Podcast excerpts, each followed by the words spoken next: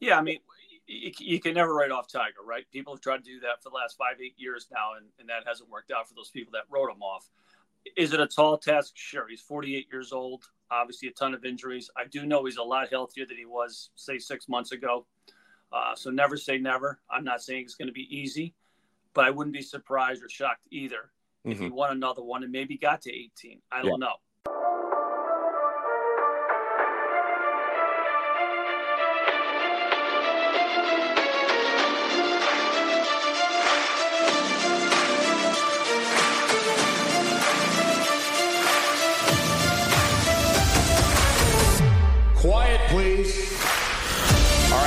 Welcome in our first guest to start season two of Quiet Please, Joe LaCava, caddy for Patrick Cantlay, number five ranked player in the world. Joe, thanks for joining me. John, my pleasure. I'm looking forward to it.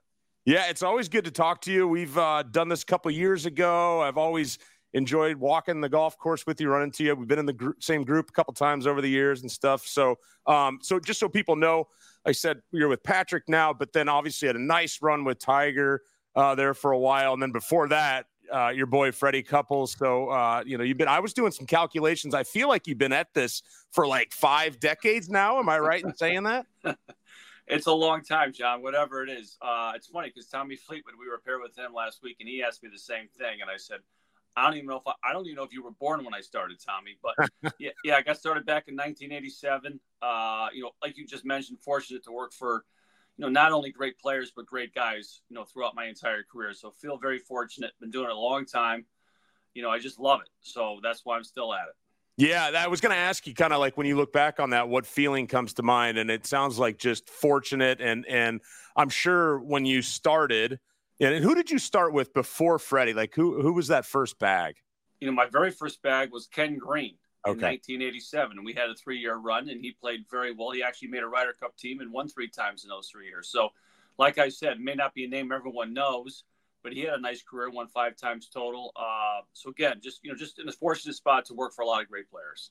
And so then, when you maybe look back on that, and then now here we are. What's your what's your philosophy on caddying Ben, if there is one?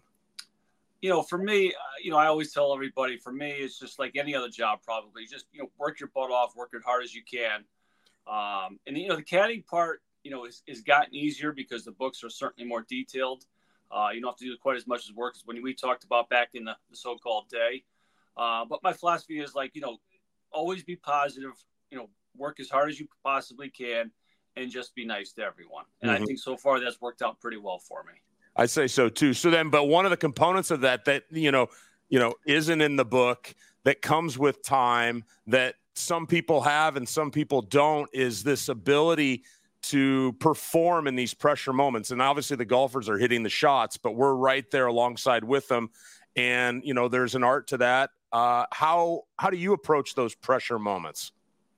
You know, I, I kind of thrive on them because I think that's why we're all out here you know, you want your guy to succeed, and I get it. You know, like you said, and we're never hitting a shot, but you are a part of it. You know, there's 150 guys to start, so you know it's tough to only have one winner. You know what I mean? That kind of a thing. So you're not, you know, I consider you know top five or top ten as a really good week, regardless. But ultimately, you want to win. Um, but you know, again, I'm fortunate to work for a lot of great players who are very good players and very good players in the clutch. But I also feel like you know when that heat is on and when the when the moment's big, you know, I get so jacked up. You feel like you rise to the occasion just like your player does. You know, you got to stay calm a little bit because your player may get a little nervous and vice versa. A quick funny story is I actually, you know, in 2019 when Tiger won the Masters and we had a little bit of a wait on 15, you know, I was kind of, I, I, I was trying to stay calm because now we're starting to feel it. You know, Brooks has got a putt down there, which I actually thought was for birdie because he hit it so close, but it was actually for eagle. Um, and you know that's not a fun spot to be sitting around waiting when you got a five iron in your hand.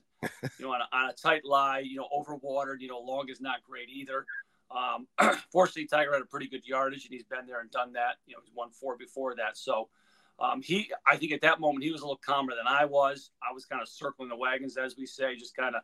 You know, there's nothing to do. Well, I mean, what are you supposed to say to your guy? I mean, we, we had a little conversation trying to keep it light, but you know, it's a tough shot and a big shot. Um, so I found in that particular instance, I was I don't want to use the word nervous, but I was anxious. You know, I want I, I wanted to get the shot over with.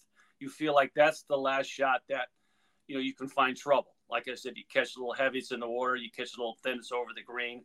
And with that back left pin, it's not fun from anywhere but on the green. Um, but you know, to Tiger's credit, he had a great shot about 35 feet right of the hole and made an easy two putt.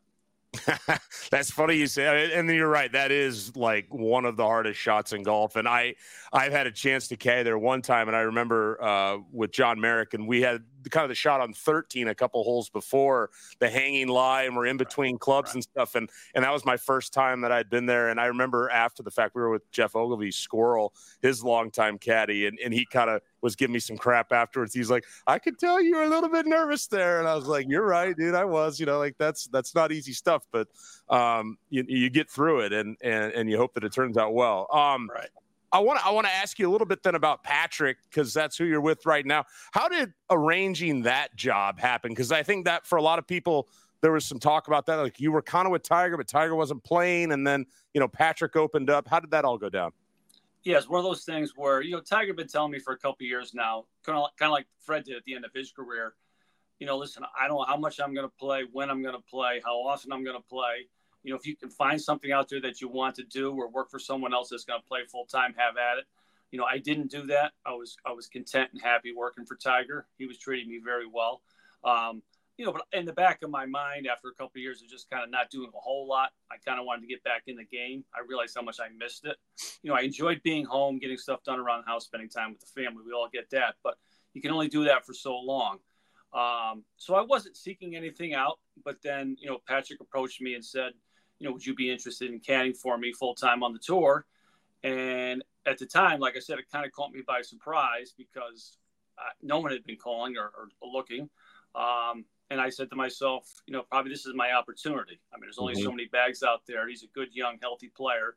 Um, you know, so it was a tough decision to make because, you know, like I said, my loyalty was with Tiger because he treated me so well for eight or 10 years previous. Um, but at the same time, I knew in the back of my mind this was going to make me happiest by working again full time. So that's kind of how it went down. Sure, it makes sense. And I mean, obviously, Patrick's a great player and has a lot of experience now. So it's like that's a nice one to hop onto. Um, right. You guys, you guys have yet to notch a win. It's coming. Um, you know, I don't think there's been more than 15 tournaments together so far. Um, what's impressed you about his game now that you've been on the bag? You know, he drives it great. You know, he drives it straight. Um, he may not be the longest guy out there, but he drives it very, very well. Um, so he's got a great combination of length, not super long, but length and accuracy. First things first. Um, he pitches the ball great. Um, obviously, he can roll it, like you said. Um, same thing. He's not afraid of the moment. I think he relishes the big moment. Uh, you know, he has he has high, has set high goals, wants to play well, wants to win, and he hits very, very solid shots. And he can hit it both ways, which I love. He doesn't always have to draw or a cut. He can hit high and low. And I've seen him hit, like you said, it's only been 10, 11 tournaments, but I've seen him hit enough shots where I know he can put basically pull off any shot he wants. And obviously, I think he's going to be very clutch in tough moments, like we talked about a minute ago. But it, it, overall, I mean, there's there's no weakness to his game. And like I said, I always start with guys that drive it well. Um, the accuracy thing is big for me, you know, hitting fairways, and he's got enough length. Um, and you know, he's he's a fierce competitor. So, so Freddie, I feel like was long, but he hit a lot of fair. I mean, driver was a strength of his. Tiger get got knocked for a little while uh, on his accuracy, but when you were working for him, do you feel like he was he was hitting a lot more fairways? For sure, I think you know I caught Tiger obviously um, a little later on in life when he maybe slowed it down a little bit, and then obviously he had the back problem, so he couldn't really swing at it like he probably did back in his heyday. Obviously, the guy won, you know, however many tournaments, you know, kind of hitting all over the map. Uh, but when I got him, he was much more, very similar to what you just got through saying. Very similar to Fred in the fact that he still hit it long enough. I mean, obviously, when he's in his 40s, so it's not going to hit it super long, but hit it long enough and certainly hit more fairways when I had Tiger. And, uh, mm. but, you know, again, the same thing. I mean, he's a guy that somehow can get it done whether he hits it in the fairway or not, but obviously the game's a lot easier from the fairway. Well, yeah. Then on, I mean, I want to talk about Tiger some more later, but also just on Tiger in the trees and just creating shots. I mean, t- I mean, maybe you have a good story or just uh, overall, just like, man, we're in jail here, and just watching him carve stuff and bend stuff, and and how impressive that is. You know, I got spoiled first with Fred for 20 years because there was no shot he couldn't take on. You know, he could hit a low cut and make a cut, you know, 40, 50 yards, high draw, whatever you name it, he could do it.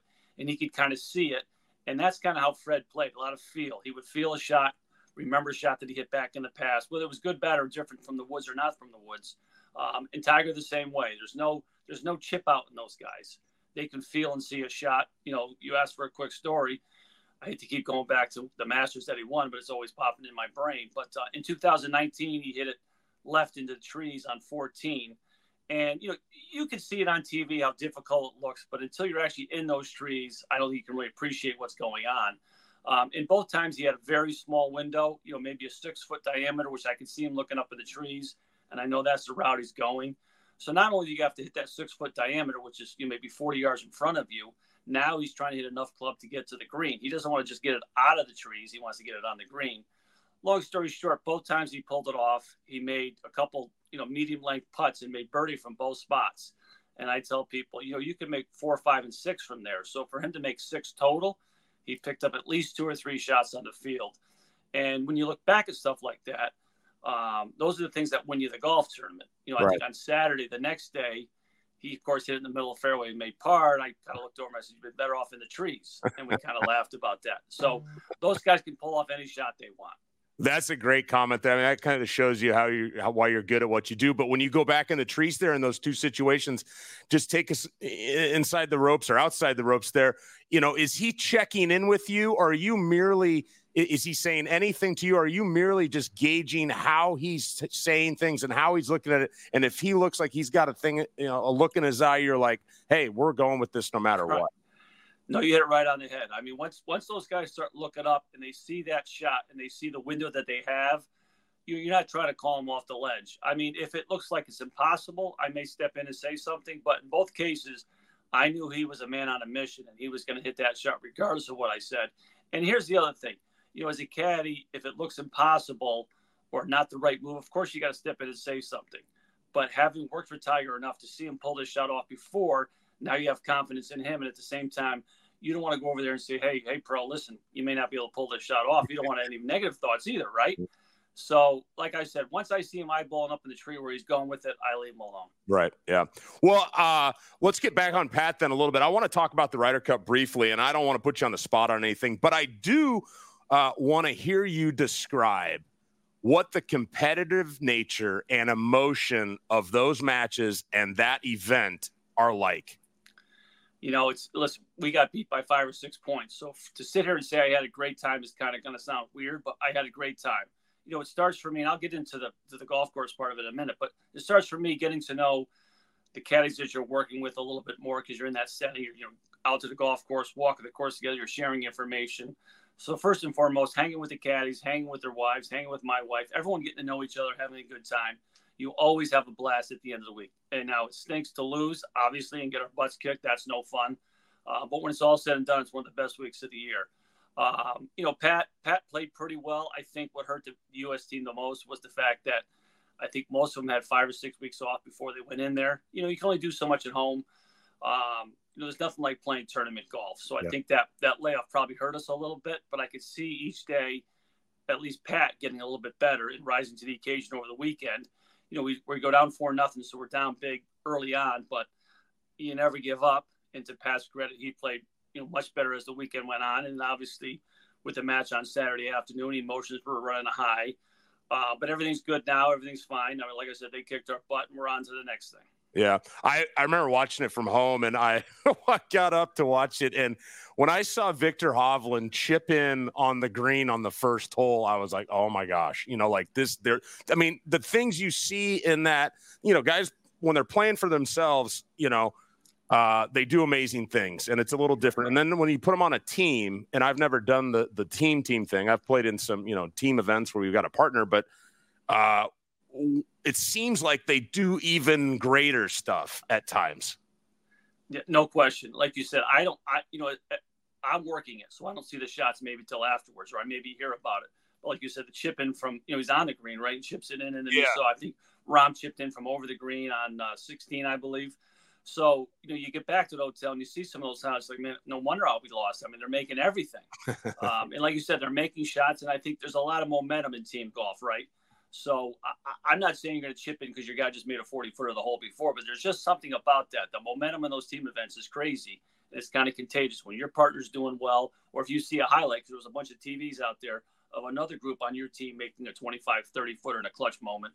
You know, it just it gets it creates positive vibes, and somehow that translates to better golf by your teammates. Yeah.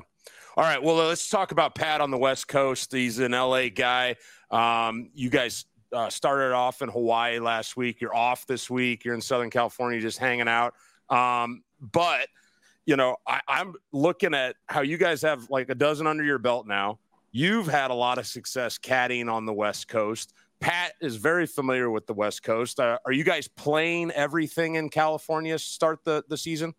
You know, he's, he's obviously not playing this week, but he's going to play the, I call it the Bob Hope, the AmEx yep. next week in Palm Springs, which he's done very well at. So I'm looking forward to that. And then, you know, I remember the days of probably worked 18 or 20 straight of those with, with Fred. So I love it out in the desert as well. It's been a while, but good memories with Fred playing there. I think he won a playoff event over Bruce Lietzke back in the day. Um, and I think Pat's either going to play Torrey or Phoenix, but not both. And then he's going to go up to Pebble for the signature event, and then he's going to play Genesis at Riv, which he loves. So, like you said, we haven't we haven't we haven't broken through yet, but I think it's coming soon. He's playing well, and like you said, he's a California guy, so he loves these events. He's had past success, so I'm hoping for the same thing this year. So, uh, just to bounce over to Freddie for a second, he told a great story. The Champions Tour put it out on their feed last week. I don't know. Did you catch this at all? I, I didn't. He I don't was, get out much. so he so he's telling this story about how the first week you're on the bag for him and at, at the Hope, and and he picks you up at your hotel or your house wherever you're staying and he lives there. He's like eight miles from Bermuda Dunes. You guys are going to Bermuda Dunes, and he gets lost going to it. And he said you were riding shotgun and you were absolutely livid at him, yelling like, "I can't believe that you are lost. You live here. What are we doing?" And just like, "This is your first week on the bag with this guy." And I knew you knew each other, but can you? Can you put a fill in the blanks on that story a little bit more? No, no, no but it's funny. It's actually a true story, and uh, you know, I, I was dumbfounded. I mean, this is back in the day, John, as you know, 1990. You know, there's no such thing as a as a cell phone, so you couldn't just put it in your phone. And as you know, us traveling as caddies, we had a little little map. You know, flying to LA and you, and you drive to Palm Springs, so there's no detailed map of Palm Springs. So I don't know the area that well either. But you know, when he volunteered to drive and pick me up, I thought, okay, he knows the area. He lives at Mission Hills. How far? I mean, how hard could it be to find Bermuda Dunes, right? And you know, for me, I, obviously don't have you know I don't have any tolerance for you know dumb things, and I don't have much patience, as my family will tell you. But to sit there shotgun with him, thinking, trying to find, I'm thinking to myself, thank God it's Monday and not Wednesday. We're trying to make our tea time, right? So he is driving all over the place, and that's back in the day when he actually had to stop and ask people. So from that day forward, it lasted 20 years. I never let him drive again.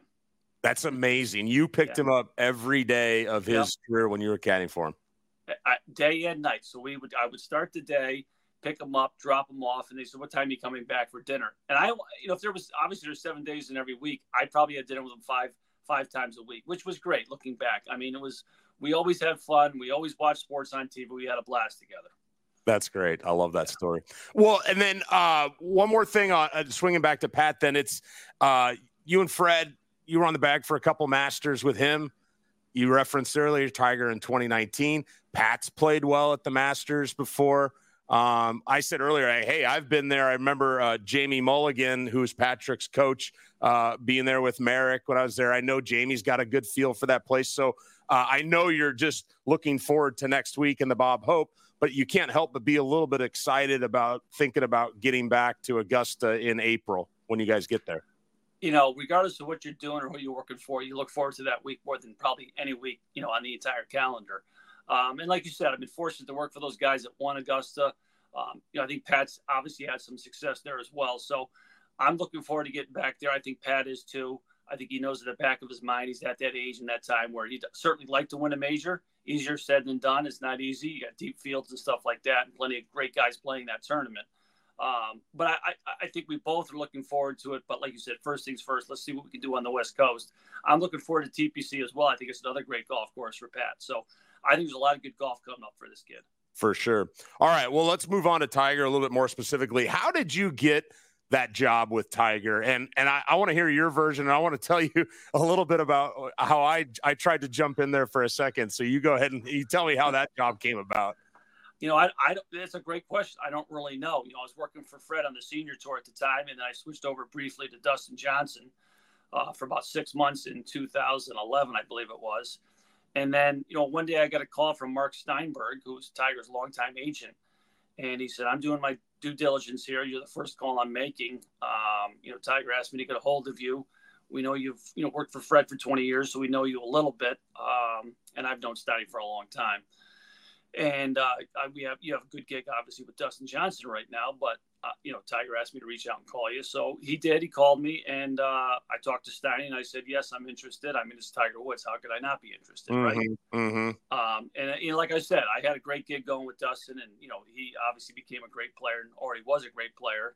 And we had a nice six month run together, but there's only one Tiger Woods, so I right. couldn't, I could not turn that down. And I thought to myself, you know if I tell Tiger, you know, can you hang on, and wait another couple months? I don't think he's going to go for that either, right? Right.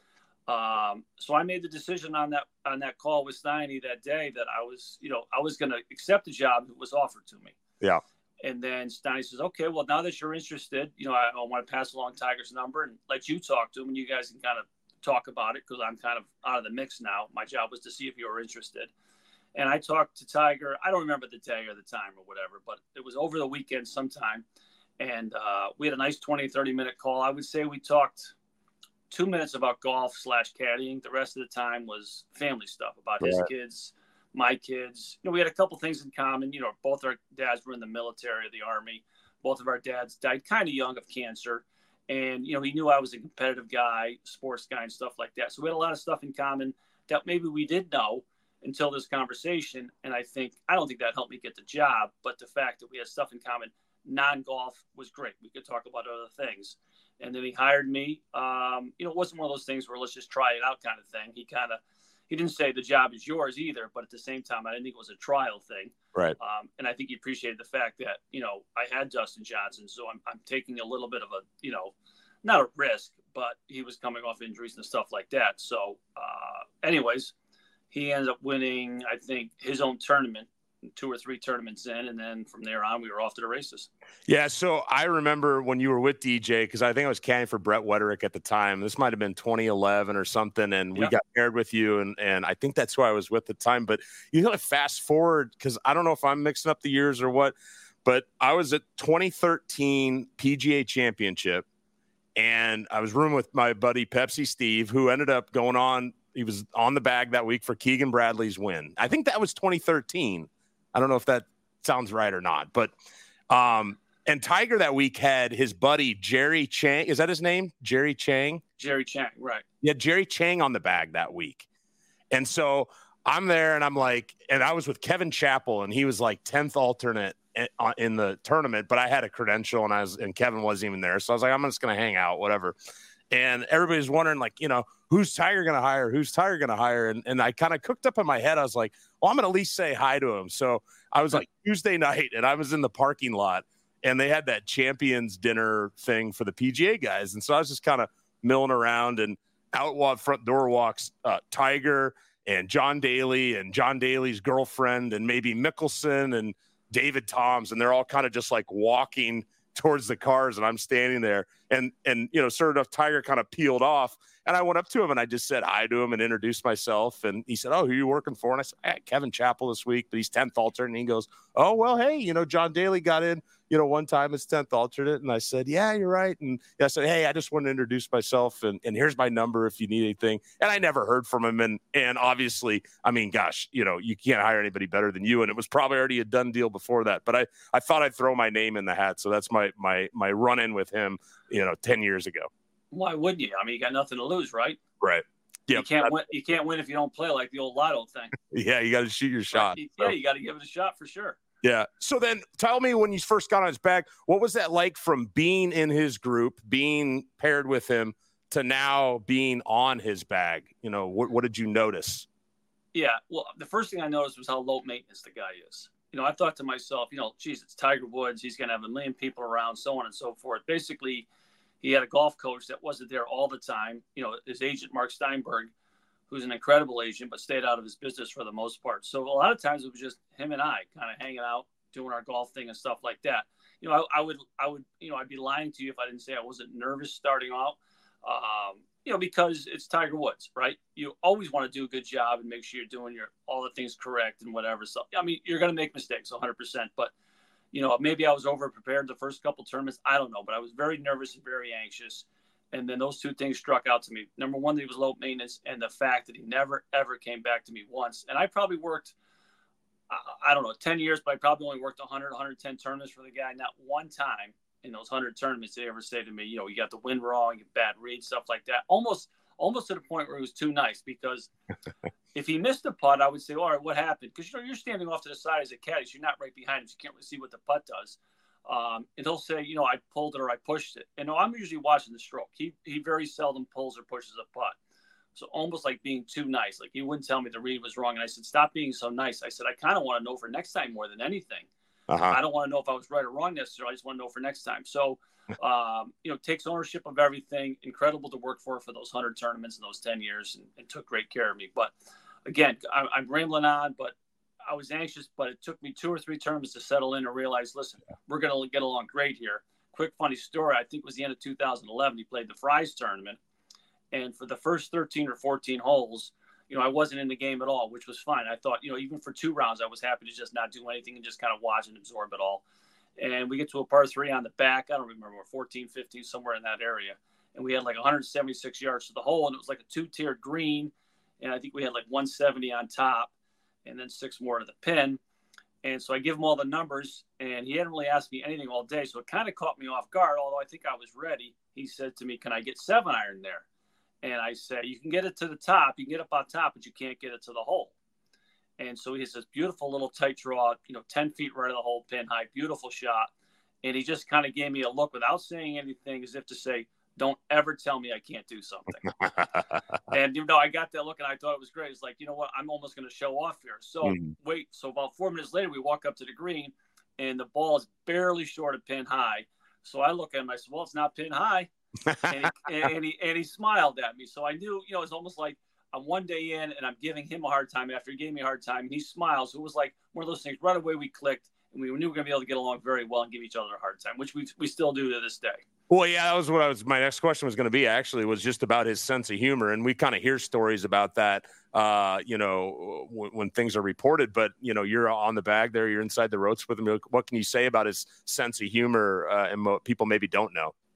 You know, same as mine, kind of a dry sense of humor. You know, likes to give the needle a little bit, stuff like that. Not afraid to smile and laugh. You know, the thing with Tiger is, you know, he's got to have that guard up, right? I mean, who can you trust? Who do you not trust? I felt like early on he trusted me. You know, he knows I'm going to take things to my grave and never tell anybody anything that I shouldn't tell. Um, so I felt like that trust factor was there right away. Um, and like I said, I mean, you get him in a setting where he knows the people, can trust the people, he can let loose a little bit and have a little bit of fun. People don't see that, which is fine. I mean, that's that's unfortunately the life that he has to live. But uh, when you get him behind the scenes and, and get him a little bit loose, it's a lot of fun to be around. Yeah. Um, so I was scrolling yesterday. Jack Nicklaus did an interview with uh, Rich Lerner, um, and it was a good it was a good interview. And and and you know, Rich kind of talked to him about his major record, and then we kind of brought up Tigers, and and Jack basically said, you know, he felt bad for Tiger that he got injured and stuff, but that he kind of felt good about his number at 18 that Tiger probably wasn't going to catch that. And I know back in 2016, Tiger kind of said to Charlie Rose on his show, he was like, Hey, you know, I, I think I'm going to get there. And a lot of things have happened since then. And, and I guess, what are your thoughts on just, uh, where he is now and the possibility of even like tying, uh, tying Jack and then just how that felt to be a part of him getting to number 15? Yeah, I mean, you, can never write off Tiger, right? People have tried to do that for the last five, eight years now, and, and that hasn't worked out for those people that wrote him off. Is it a tall task? Sure. He's 48 years old, obviously a ton of injuries. I do know he's a lot healthier than he was, say, six months ago. Uh, so never say never. I'm not saying it's going to be easy, but I wouldn't be surprised or shocked either mm-hmm. if he won another one and maybe got to 18. I don't yeah. know. You know yeah. what I mean? Yeah, exactly. Um, and, you know, he's the kind of guy where he can still hit all the shots He's still long enough. Um, he can still putt like there's no tomorrow. So could it happen? Sure. I don't know mm-hmm. what the odds would be, but I certainly wouldn't write the guy off. And then to be a part of the Masters win, his 15th major, you know, for me was incredible. You know, I mean, as, as a caddy, you know, you're, you're fortunate enough to win any tournament with your guy. Um, and then obviously a major on top of it. And then if you had to pick one for me, anyways, it would probably be Augusta or the British Open. So uh, to sit there and say you win with Tiger Woods, who you know is one of the two or the greatest player of all time, incredible moment for me. Yeah, yeah, yeah. And and previous to that, I mean, that was an iconic moment on its own. I mean, because it was just so emotional for everybody, you know, because we were just everybody was rooting for him that we were in the golf world, and and you could tell how much it meant to him. It was a different Tiger Woods than maybe we were used to ten years prior. Um, but before that, that Tour Championship win happened in Atlanta, you know, and the people are like falling behind you guys up the 18th and all that. Uh, does Augusta happen that next spring if the Tour Championship doesn't? How much did that impact that? You know, that's a great question. Um, I've never really thought it that way. I mean, obviously, you know, Tiger played great that entire year. He made, made that nice run at the PGA and almost ran down Brooks. Uh, made a nice run on Sunday at the British Open. So, you know, we got to the Tour Championship. You know, he was running out of chances. And if you don't win there, you feel like you had a pretty disappointing year, even though you had a pretty solid year because you didn't get breakthrough and get into the winner's circle. So I knew it was in the back of his mind that he just wanted to win a tournament. It didn't matter which one. Obviously, it came down to the Tour Championship. You know, everyone remembers what happened on 18. Incredible moment. Uh, you know, I think Tiger won from start to finish, uh, which he's done many a times. But you know, as a caddy, you don't work for guys that do it that often. So that was kind of a little fun side note. Um, but yeah, obviously that gives you a ton of confidence going into the off season into the following season. Mm-hmm. You know, I think he didn't play that much early on in 2019 because he never does. Um, so I was a little leery of the fact that he hadn't played that much, and he played decent, but I didn't think he had enough reps to be sharp enough and ready enough to win at Augusta. But then we got to the match play, and I saw his game start to come around. There was a stretch, I think, on Friday of about 27 holes where he might have made like 10 or 12 birdies. And you could see his game was coming on, and was coming on, and coming on. And then I always look back at the fact that we lost Saturday afternoon to get to the final four on Sunday um, but looking back, it was almost a blessing because I think if he plays 36 on Saturday and 36 on Sunday, which you have to on Sunday, even if you lose your morning match, it might have been trouble for him from a physical standpoint getting right. ready for Augusta.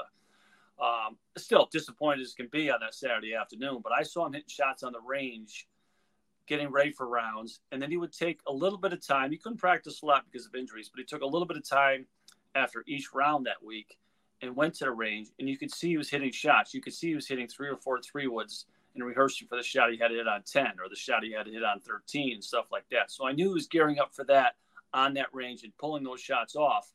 And that's when I kind of got excited. I said, okay, not only do I think he's ready physically, but I think mentally now he's in the game getting ready for Augusta. Mm-hmm, mm-hmm. Um, I had a, I opened up some questions to a couple friends of mine or people on Twitter and stuff, and, and one that I thought was kind of interesting was you're talking about being on the range and watching them and stuff. What were those off weeks and off days like when you maybe would go down to Florida to to be with him to get ready for a tournament? Um, when kind of away from the limelight, away from the crowds, and and and what were those like? And then What's he trying to figure out in his game before he leaves for a tournament?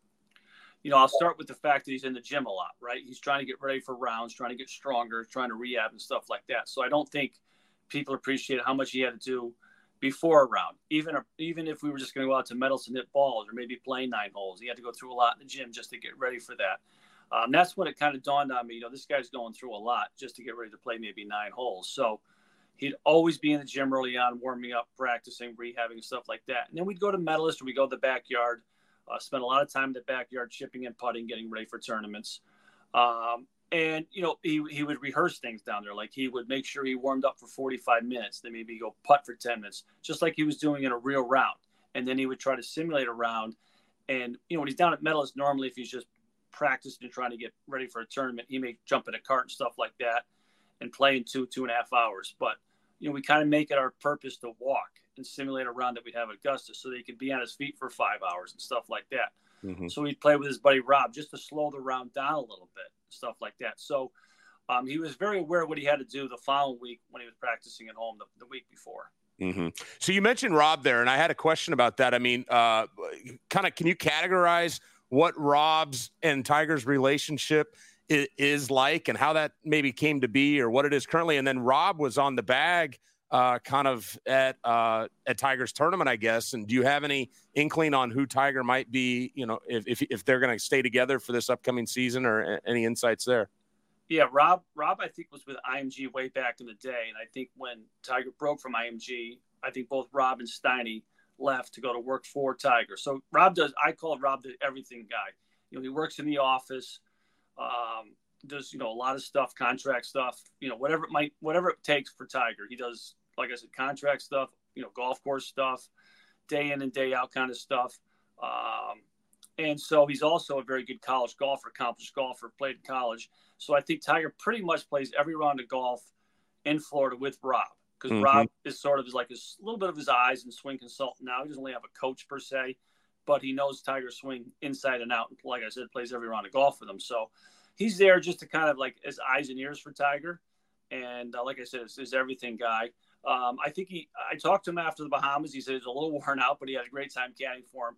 I'm not sure what, what Tiger's going to do for going forward caddy wise. I'm sure Rob will be involved. May not be every tournament he plays, but I'm sure he's going to be available to work mm-hmm. if he needs him. That kind sure. of a thing. Sure. Yeah. Um, one other question that somebody had is, uh, and, and, we'll move on a little bit. Um, uh, who, or I'm sorry, what's the strangest thing Tiger keeps in his golf bag?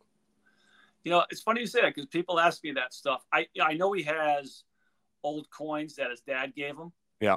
And I think Fred actually was the same way. You know, maybe the 1920s or 30s kind of coin. Um, so I I think that's basically the only thing. He's got two or three sandwiches in there, which I think they all do now. Yeah. But nothing really strange. I mean, Tiger was always great. If there was, if it wasn't going to rain, get rid of the umbrella, get rid of the rain gear. Get, so we didn't have much in the bag. Yeah, yeah. Um, and with with Fred, it was always he loved the chip tees. So he'd have all his tees were chipped.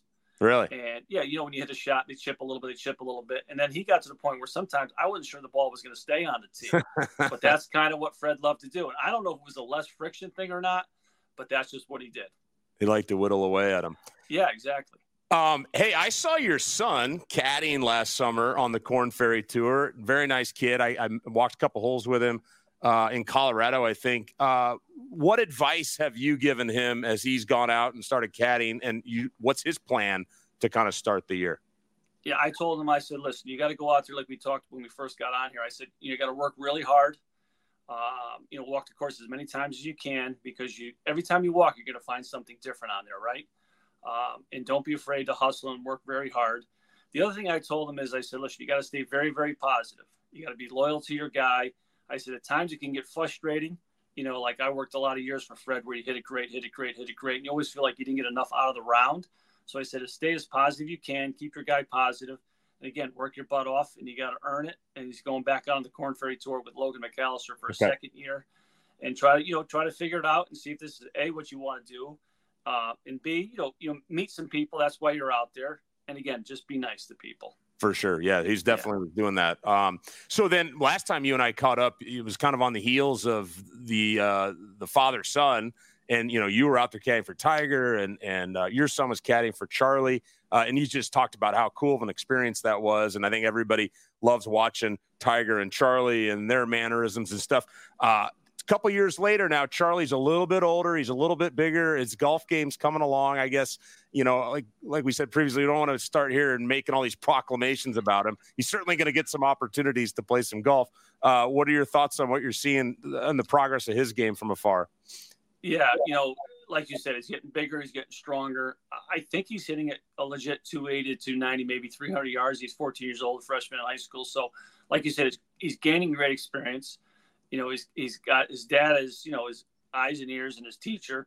Uh, I think he's I think he's getting to that age where now he's kind of listening to his dad. You know, you go through that period where you don't want to listen to anybody, right? Right. So now I think he's listening to his dad, which obviously will help. Um, listen, like you said, I don't want to go crazy. He's 14 or 15 years old. He's a freshman in high school, but you know the genes have been passed down. I mean, he's a phenomenal player. You know, the ball striking like the old man, drives it great. He actually probably drives it straighter than, than Tiger. Um, it, it just hits everything so solid, which is what I'm impressed about. Yeah, he can hit a funky shot here and there. We all can. Right. But the fact that he makes such solid contact with every club in the bag, for the most part, every time he swings, that to me is amazing at that age. Mm-hmm, mm-hmm. And I think the fact that you know his dad will show him different shots, and he's learning and listening to him now. I, I think the sky's the limit for the kid. Yeah, for sure. Um, all right. Well, let's move on a little bit more. Maybe get a little bit of Freddie stuff and then some odds and ends. But uh, I was thinking about this too. I mean, you know, Freddie, Seattle, Washington, West Coast guy. Um, Tiger, you know, from SoCal, West Coast guy. Patrick Cantlay from SoCal, West Coast guy. Yeah, even DJ spent a lot of time in SoCal, and I'm sure you got some other names in there. I don't know where uh, Greeny was from and stuff, but here you are. You're a New Jersey guy. You're an East Coast guy. You kind of say it how it is. Those guys are a little bit more laid back. How has that meshed well for you over the years? That's a great question. You know, you're right. I do tell it like it is. You know, like it or not. um, and I think those guys appreciate that. You know, like you talked about Fred. I mean he's cool, you know, just a cool cat, kind of laid back, strolling down the fairways. But I will say this about Fred. I mean, he's burning inside too. He wants to win just as much as the next guy. He may just not show it outwardly. Obviously, Tiger's the opposite. He's going to show his emotions, right? He's going to get fired up and, you know, good, bad, or different. You know, he doesn't throw clubs anymore, but he's going to let you know how he's feeling, right? And Dustin, you go back to Dustin, he's kind of laid back and stuff like that. So I think the fact that you know, I, I could use the word obnoxious maybe. Maybe I'm a little that northeast obnoxious or whatever, uh, you know, confident kind of person. I think maybe that's a good mix with the guys that I've worked for. You know, Pat, he's same way. He's kind of laid back as well too. But I mean, he's inside burning up. You know, very smart, intelligent guy. Always, you know, always thinking, processing stuff. Loves the information. Uh, you know, he's the new breed I call him. You know, with the TrackMan all the time and the high tech stuff and the spin rate and all that kind of stuff. So he's always doing that kind of stuff, which I'm not used to that for my other guys. So it's definitely a mixed bag. You know, as you as you work for different guys, you kind of have to adapt to their personalities and vice versa. But so mm-hmm. far, so good. Yeah, yeah. All right. Well, let's get a little bit of a take on. I don't want to say live or everything, but I mean, sports are changing everywhere. I mean, look at college, NIL, and everything's just really changing rapidly.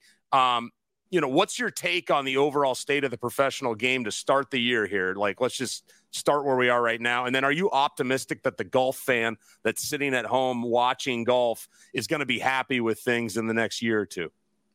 That's. Uh, obviously another great question. I'm I'm on a couple threads, and most of my guys are golf guys, so I think they're watching the golf. Especially, you know, I'm from the Northeast, so they're they're looking for some good weather, just even if it's on TV to watch golf. Yeah. So, um, you know, I think my guys are still tuning in you know, I, I we do talk. We go out and have a couple beers, and they say, "What's going on with this guy or that guy?" So, obviously, I think anyone that's a sports fan, like you said, would always want the best players playing at the same time, right? I mean, that's pretty obvious in any sport, and certainly with golf being an individual sport. You know, you want Jon Rahm and Dustin and Brooks and those guys competing against Pat and Schauffele and Scheffler and stuff like that. So, I would like to think that someday it's going to get all when I say all resolved, it's going to be resolved to the fact where I think we're back playing together. The guy, all the great players in the world are playing at the same time. I think it's going to take a little bit of time. Obviously, it's a work in progress, but I think guys will, the guys, you know, at the top or in the front office, so to speak, will get it done and make it happen. Uh, but I think at the same at the same time, I mean, you look back last week in Maui. I mean, Chris Kirk's a heck of a player. Sahith look like coming into his own. So I think it was a good finish. You got Hovland up there, you got Collin up there. Pat played well. X played well. Scheffler was in the mix for a while. So those there's still a lot of great names playing well on the PGA Tour. You may be missing a few names, which is unfortunate. Yeah. But I don't think I don't think people are not watching because of that. Mm-hmm, mm-hmm. Yeah. All right. Well, let's build the perfect golfer real quick. I got uh, uh the best driver, irons, wedges, short game putting, and then six inches between the ears. And we'll just say you can't use the same guy twice. Um, who's the best driver that you've seen? Of all time? Just that you've maybe been around or seen. You know, let's yeah, keep yeah, it yeah. you. Yeah, yeah, yeah. Best driver. Um, I'm going to say Fred Couples. Freddie, that makes sense. And irons? Tiger Woods. That's that's that's, that's easy. Okay. Uh, what about wedges? Well, uh, you like when you say 120, 130 yards yeah, wedges? Yeah, yeah, scoring Steve, Steve Stricker. Gotcha. Okay, now short game, chipping and pitching and you know, not because I'm working for the guy, but Pat's got a great short game. I mean, when I say, you know, pitching and chipping, great imagination, can hit all the shots. From what I've seen, it's been a small sample size, but he's fantastic. Right. So then we got two here that you you could I think you could throw Tiger in, but I didn't let you. So right. if you could say putting and then six inches between the ears, a couple other names. Yeah. Well, obviously you made a good call on not using a guy twice. So because uh, I would use Tiger for both of those. Uh, putting, guy that I haven't used. Uh, There's a guy that comes to mind for both these. I'd be curious to your take. Is is Jordan Spieth? Yeah, no, I, I listen. Uh, when you mentioned that, as soon as I said Pat, which I still want to say Pat, you know, the pitching and everything else, you know, Jordan Spieth, obviously you watch some of the shots he hits around the greens are incredible. Mm-hmm, mm-hmm. Um, so let's let's use Jordan Spieth. Uh, not that we have to use Jordan Spieth. I mean, for putting, because I mean the, the, guy the guy can make you know 30, 40 footers and, and in clutch moments, and he's not afraid of the moment. So let's mm-hmm. go with Jordan Spieth with the putting. Mm-hmm. And then in between the years.